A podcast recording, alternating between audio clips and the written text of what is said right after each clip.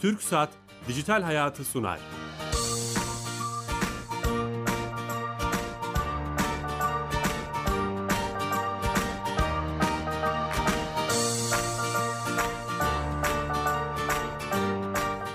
Herkese merhaba, ben Bilal Eren. Teknoloji, internet ve sosyal medyanın daha geniş anlamda dijitalleşmenin hayatımıza etkilerini konuştuğumuz Dijital Hayat TV pro- programımıza hoş geldiniz. Her cuma TRT Radyo 1 mikrofonunda saat 15.30'da sizlerle beraberiz. Bugün çok özel bir yayınla karşınızdayız. Çok uzun zamandır konuk etmek istediğimiz, bu konuları konuşmak istediğimiz Türkiye Cumhuriyeti Sanayi ve Teknoloji Bakan Yardımcımız Mehmet Fatih Kaçır Bey ile beraberiz. Mehmet Bey, Sayın Bakanım hoş geldiniz. Hoş bulduk Bilal Bey, teşekkür ederim. Şeref verdiniz, stüdyomuza geldiniz. Bu çok kıymetli bir şey bizim için. Bu yoğun gündemde ayağınıza sağlık, emeğinize sağlık. Açıkçası ben de çok memnun ve mutluyum. Tarihi bir binadayız. TRT radyo stüdyolarındayız. Biraz e, yayın öncesi de gezmiş olduk e, binayı. Heyecan verici bir yer burası. Ee, çok fazla radyo yayın tecrübem de yok. Umarım sürçülisan Yok etmeyiz. harika gidiyoruz. şey tabii tarihi bir anılarla dolu bir yer. Hemen hani vakti güzel değerlendirmek için e, sorularımla başlamak istiyorum ama şunu belirtmek istiyorum. Bakan yardımcısı deyince böyle kelli felli e, yaşlı birini beklemeyin çok genç biri var karşımda. o yüzden de hani yeni nesil Türkiye'yi de anlatan bir şey bu. Çok e, bu anlamda gururluyum yani karşılıklı program yapmaktan, sizinle tanışmaktan. Estağfurullah o memnuniyet bana ait. Tabii e, Cumhurbaşkanlığı sistemimiz yeni dönem yeni sistem. Biraz daha bizim gibi orta yaş altı diyebileceğimiz halen öyleyiz çok şükür. Ee, arkadaşlarımızın bizim gibi insanların özel sektör kökenli insanların e, kamuda e, yönetici pozisyonunda e, bulunmalarını daha mümkün kıldı. E, bizler de ülkemize, devletimize, milletimize hizmet etmek için gece gündüz çalışıyoruz. Elimizden geleni yapıyoruz. Tabii bu, bu işin genci yaşlısı olmaz. E, sonuçta herkes benim gördüğüm kadarıyla çok büyük bir gayretle çalışıyor. Ee, özellikle bu dönemde benim gözlemleyebildiğim kadarıyla bütün bakanlıklarımız 16 tane bakanlık var. Ee, çok yoğun bir tempoyla gerçekten ülkemizi e, ka- kalkındırmak, geliştirmek, e, ülkemizin problemlerine çözüm bulabilmek için büyük bir gayretle çalışıyorlar. Biz de elimizden geleni yapmaya, biraz da gençliğin enerjisini yaptığımız işlere katmaya gayret ediyoruz. Eyvallah. Şeref verdiniz. Yeni nesil yönetici olarak takdim etmek istiyorum sizi. Sıcak gündemde başladı mı? Dün ben Twitter'da fotoğraflarınızı gördüm. 2019 Teknofest ile ilgili çalışmalar var. Sanırım sadece kurum, bakanlık olarak, kurumsal olarak da çok destek veriyorsunuz. Oradan başlayalım mı? Evet tabii benim kişisel olarak Teknofest'le ilişkin Oradan bakanlıktaki görevimin biraz daha öncesine e, Türkiye Teknoloji Takımı Vakfı'ndaki e, yönetim kurulu başkanlığı dönemime de dayanıyor. E, T3 Vakfı dediğimiz Türkiye Teknoloji Takımı Vakfı'nın e, öncüsü olduğu bir iş Teknofest.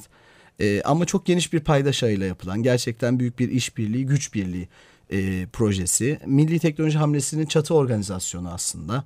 E, 30 paydaşla geçtiğimiz yıl e, Teknofest gerçekleştirilmişti. İstanbul Yeni Havalimanı'nda e, ve 4 günde 560 bin ziyaretçi Teknofest'e katılmıştı. Teknofest İstanbul Havacılık, Uzay ve Teknoloji Festivali. E, biz tabii böyle büyük bir katılımda açıkçası beklemiyorduk ama şunu görmüş olduk. Bu başlık, e, bu umut, bu heyecan gerçekten toplumun tüm kesimlerinden karşılık buldu. Yüz binlerce insan çoluğuyla çocuğuyla oraya geldi.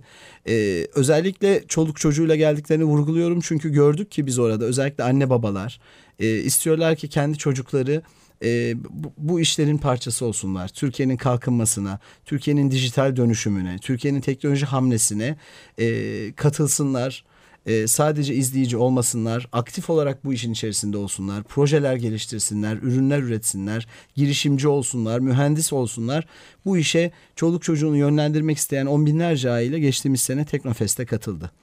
E, paydaşlar arasında hem kamu kurumlarımız var, hem e, özel sektör firmalarımız var, hem Türkiye'nin e, milli savunma sanayi firmaları var ki onlar aynı zamanda teknoloji firmaları, Türkiye'nin önde gelen teknoloji var. firmaları, girişimciler var. E, geçtiğimiz yıl böyle geçti. Bu yıl tabii paydaş ağımız daha da genişledi. Üniversiteler yine var. Geçtiğimiz yıl Boğaziçi, İTÜ, Yıldız Teknik, Gebze Teknik gibi üniversiteler paydaşlarımızdı. Bu yıl beş yeni üniversitemiz daha bunlara katılmış oldu.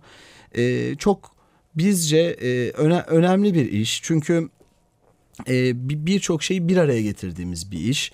Bir yanda bir girişim zirvesi düzenleniyor. Ee, işte 100 yurt dışı girişimi, 100 Türk girişimi onlarca kuruma, yatırımcıya sunumlar yapıyorlar. Evet sadece ee, uçakların uçtuğu bir şey değildi orası. Onu e, elbette öyle değil. Aslında e, tabii gökyüzündeki şovlar çok önemli. E, şöyle çok önemli. E, Selçuk Bayraktar Bey onu çok iyi ifade ediyor. E, insanların e, bu, bu işleri sevmesi lazım. Çünkü insan sevdiğinin peşine koşar Aynen. diyor.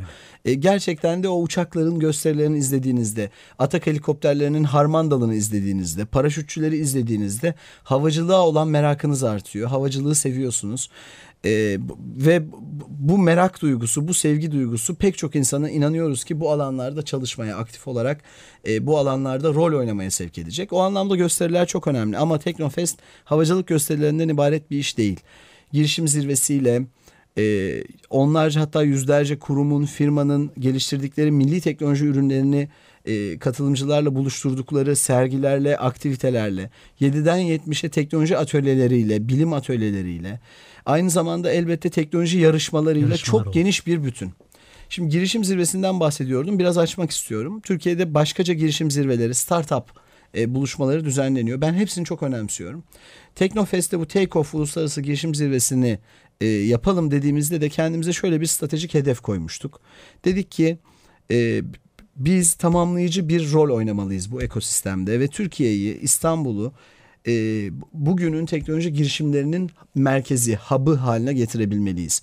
Dolayısıyla 100 e, uluslararası girişim, yabancı girişimi nokta atışı tespit edeceğiz ve onları bu zirveye davet edeceğiz ve yatırımcılar, firmalar jüri tarafından en yüksek puan alanlar içerisinden en az 5 tanesinin girişimcisini ve girişimini, şirketi ve kendisini İstanbul'a e, getirmesini hedefleyeceğiz. Memnuniyetle e, neticeyi de paylaşabilirim sizinle.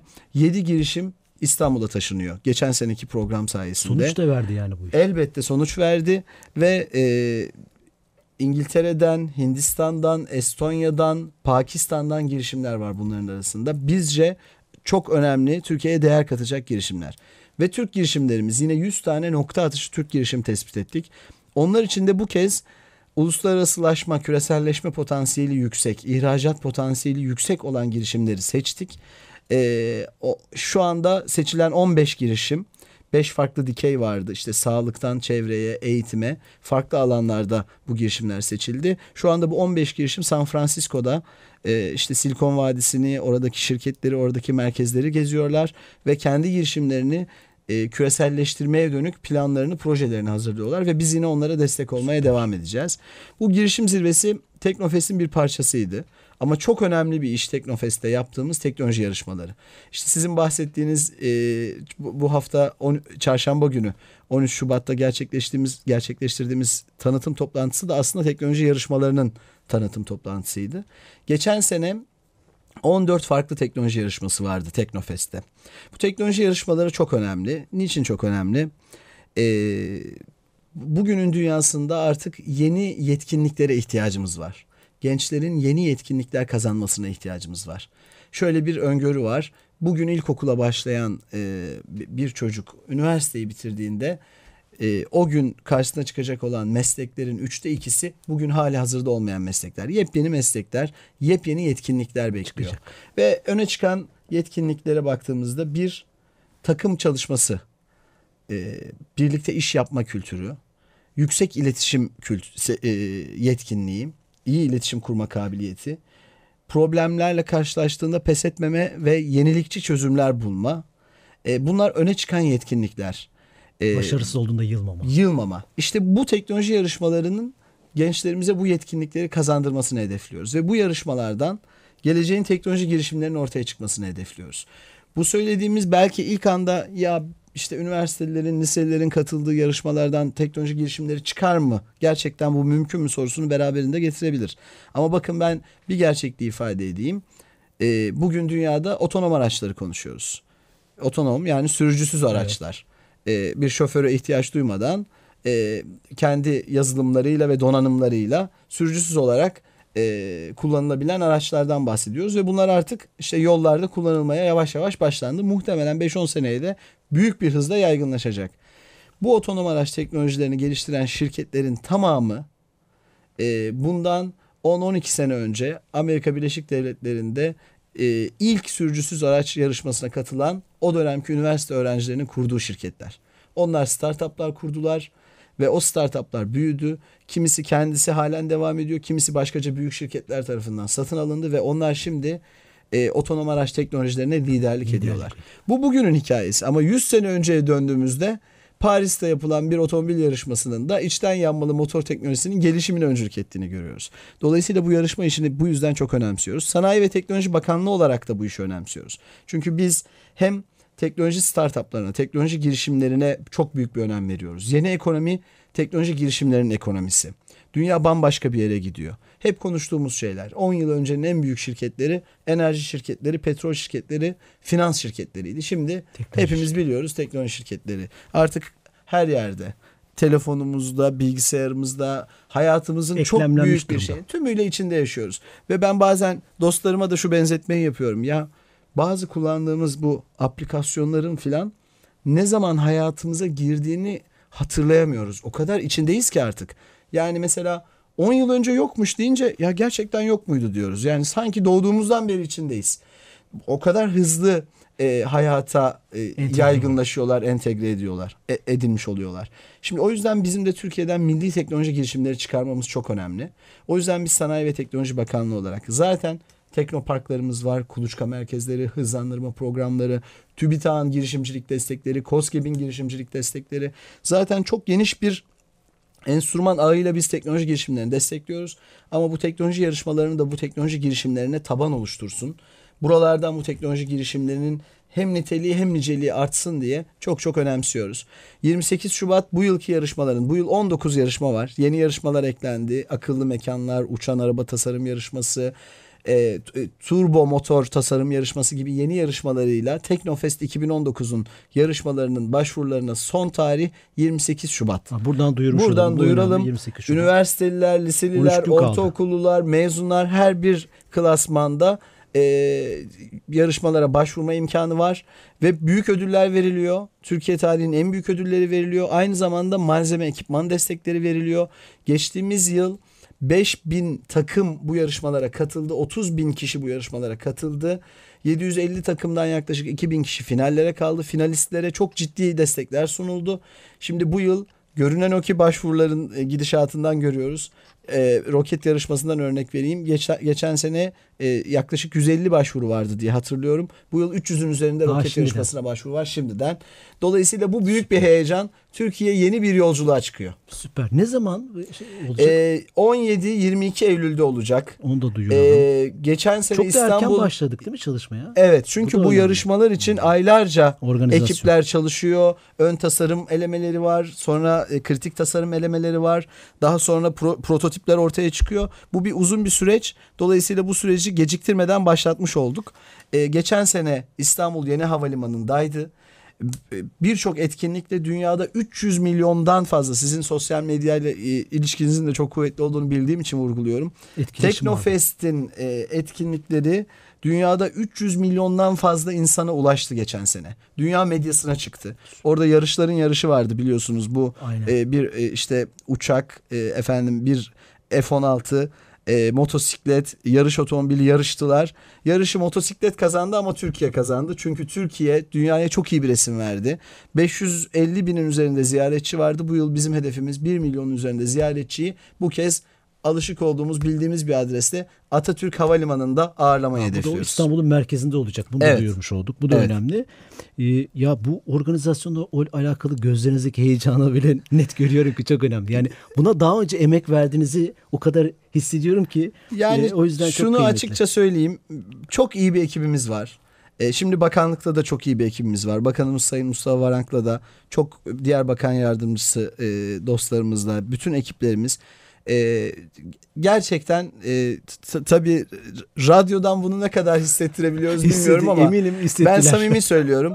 Yani bu ülkeye değer katmak için gece gündüz çalışan insanlar var. Biz e, bütün vatandaşlarımızın her zaman desteklerini, dualarını bekliyoruz. Süper. E, hemen bu şeyden e, şuraya geçiş yapmak istiyorum. Sizin web sitenizdeki görevli olduğunuz alana baktığım zaman dikey alana şöyle bir şey gördüm. Stratejik dönüşüm kodu sorumlusu. Evet. Bu ne demek bu? İlk defa karşılaştığım bir şey. Evet. Ee, Şimdi özellikle kamuda. Tabii Sayın Bakanımızın öncülüğünde biz bir görev dağılımı yaptık. Bizim bakanlığımız Sanayi ve Teknoloji Bakanlığı. Ee, tabii Sanayi ve Teknoloji Bakanlığı olmakla beraber e, web adresimiz sanayi.gov.tr ve genel olarak bakanlığın e, geçmişten bu yana e, gündeminde sanayi ve sanayiyi doğrudan ilgilendiren başlıklar hep önde olmuş. Teknoloji meselesi de biraz daha geriden geliyor. Şimdi biz burada artık bugünün dünyasında sanayiye de değer katmak istiyorsak, ekonomiye de değer katmak istiyorsak teknolojiyi başlı başına bir başlık olarak ele almalıyız dedik.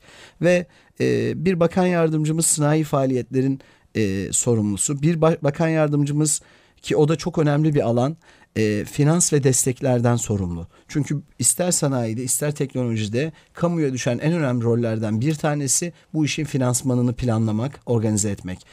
Doğrudan e, kamu destekleri de bu işin bir parçası.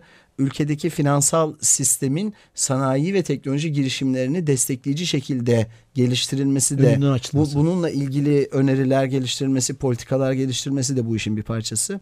Bendeniz de e, başta tabii TÜBİTAK olmak üzere bu milli teknoloji hamlesi ve stratejik dönüşümün gerçekleşmesiyle ilgili faaliyetlerin koordinasyonundan sorumluyum. E, burada milli teknoloji hamlesi dediğimizde şunu kastediyoruz. İki tip iş var bizim için çok öncelikli olan. Bir, bağımsızlığımız için olmazsa olmaz teknoloji ürünleri. Bunları bizim milli ve özgün olarak üretmemiz lazım. Savunma sanayinde bu başarıyı elde etmeye başladık. İşte neticeleri ortada. Yüzde yirmilerden yüzde altmış beşlerin üzerine çıktı. Milli helikopter, milli tank projeleri, milli insansız hava araçları, silahlı insansız hava araçları. Bakın neler değişti Türkiye'de bu insansız hava araçları sayesinde. Biz 30 yıl artık neredeyse kangren diyebileceğimiz noktaya gelen terör sorununda ne kadar büyük bir mesafeyi kendi insansız hava araçlarımızı ki daha önce Bizim insan hava araçlarımız vardı ama kendi geliştirdiğimiz insan hava araçları değildi onlar malumunuz. Bakın millisi olunca nasıl işin rengi Diplomaside değişti. bile güçlendik. Tabii elimiz hem sahada hem masada. Ama Cumhurbaşkanımız ne diyor? Bence çok önemli. Sahada güçlüyseniz masada güçlüsünüz. Dolayısıyla e, bu tabii ama bu bağımsızlık meselesi sadece savunma sanayi ile ilgili bir mesele değil. Bakın finans teknolojilerinde de kritik ürünleri milli olarak geliştirmeniz lazım. Sağlık teknolojilerinde zeka, kritik ürünleri, yazılım teknolojilerinde.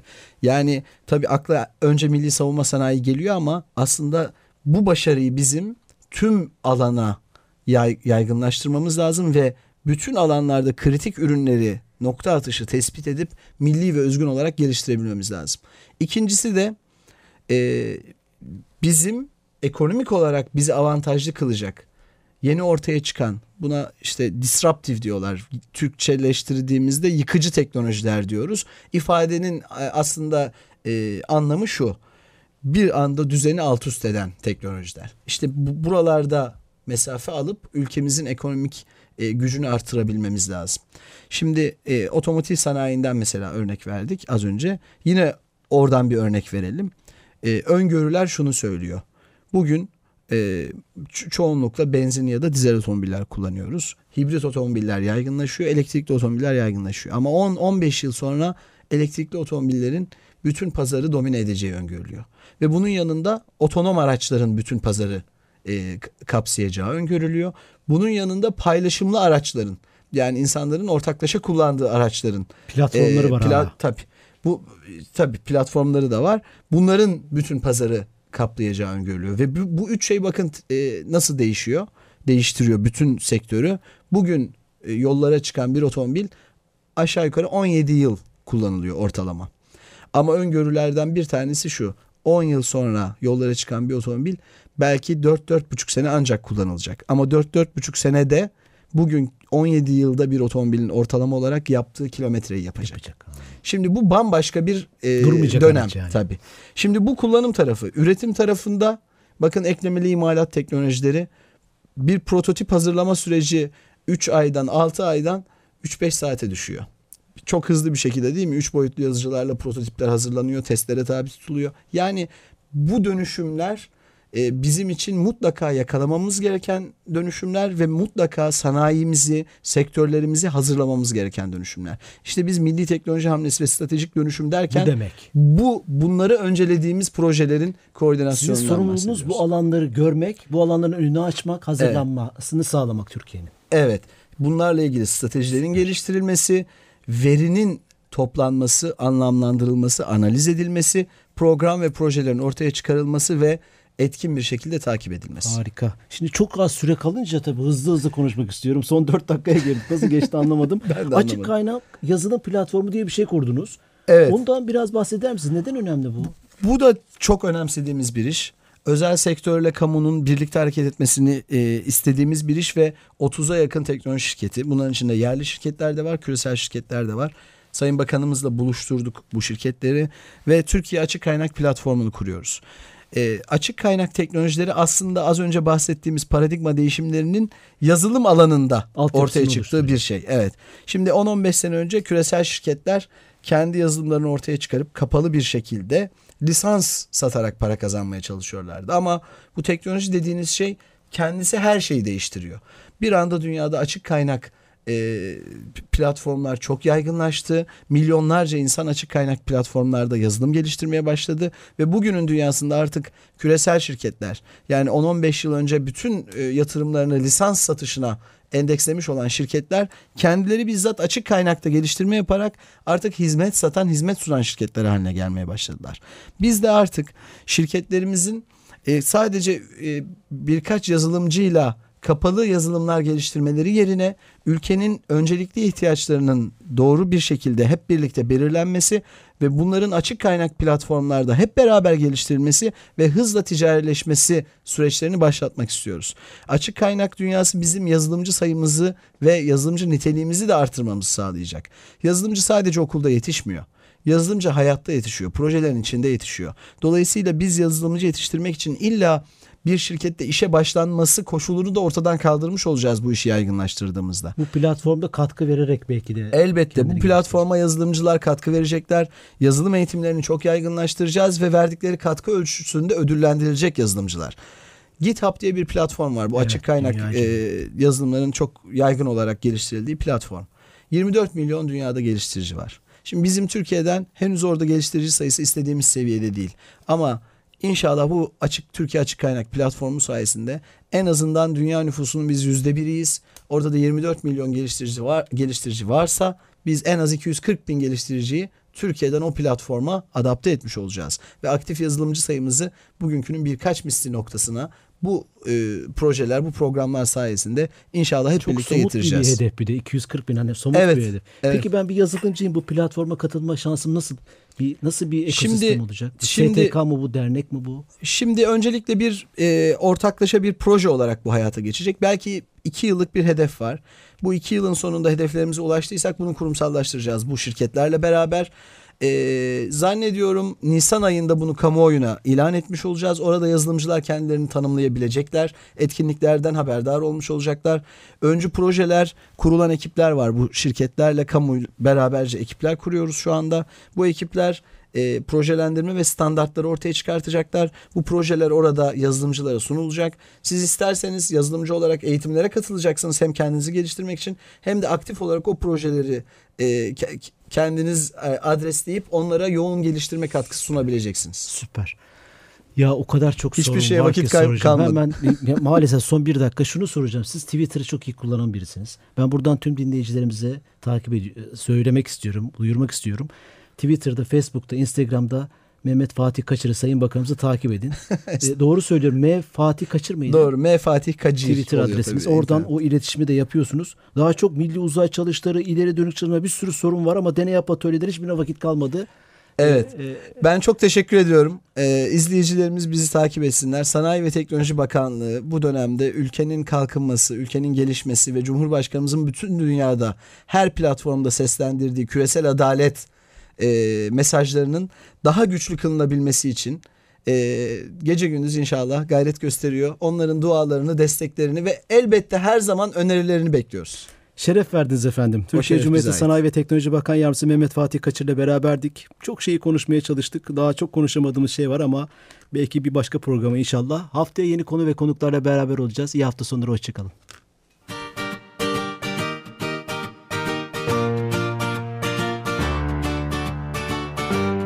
Türk Saat Dijital Hayatı sondu.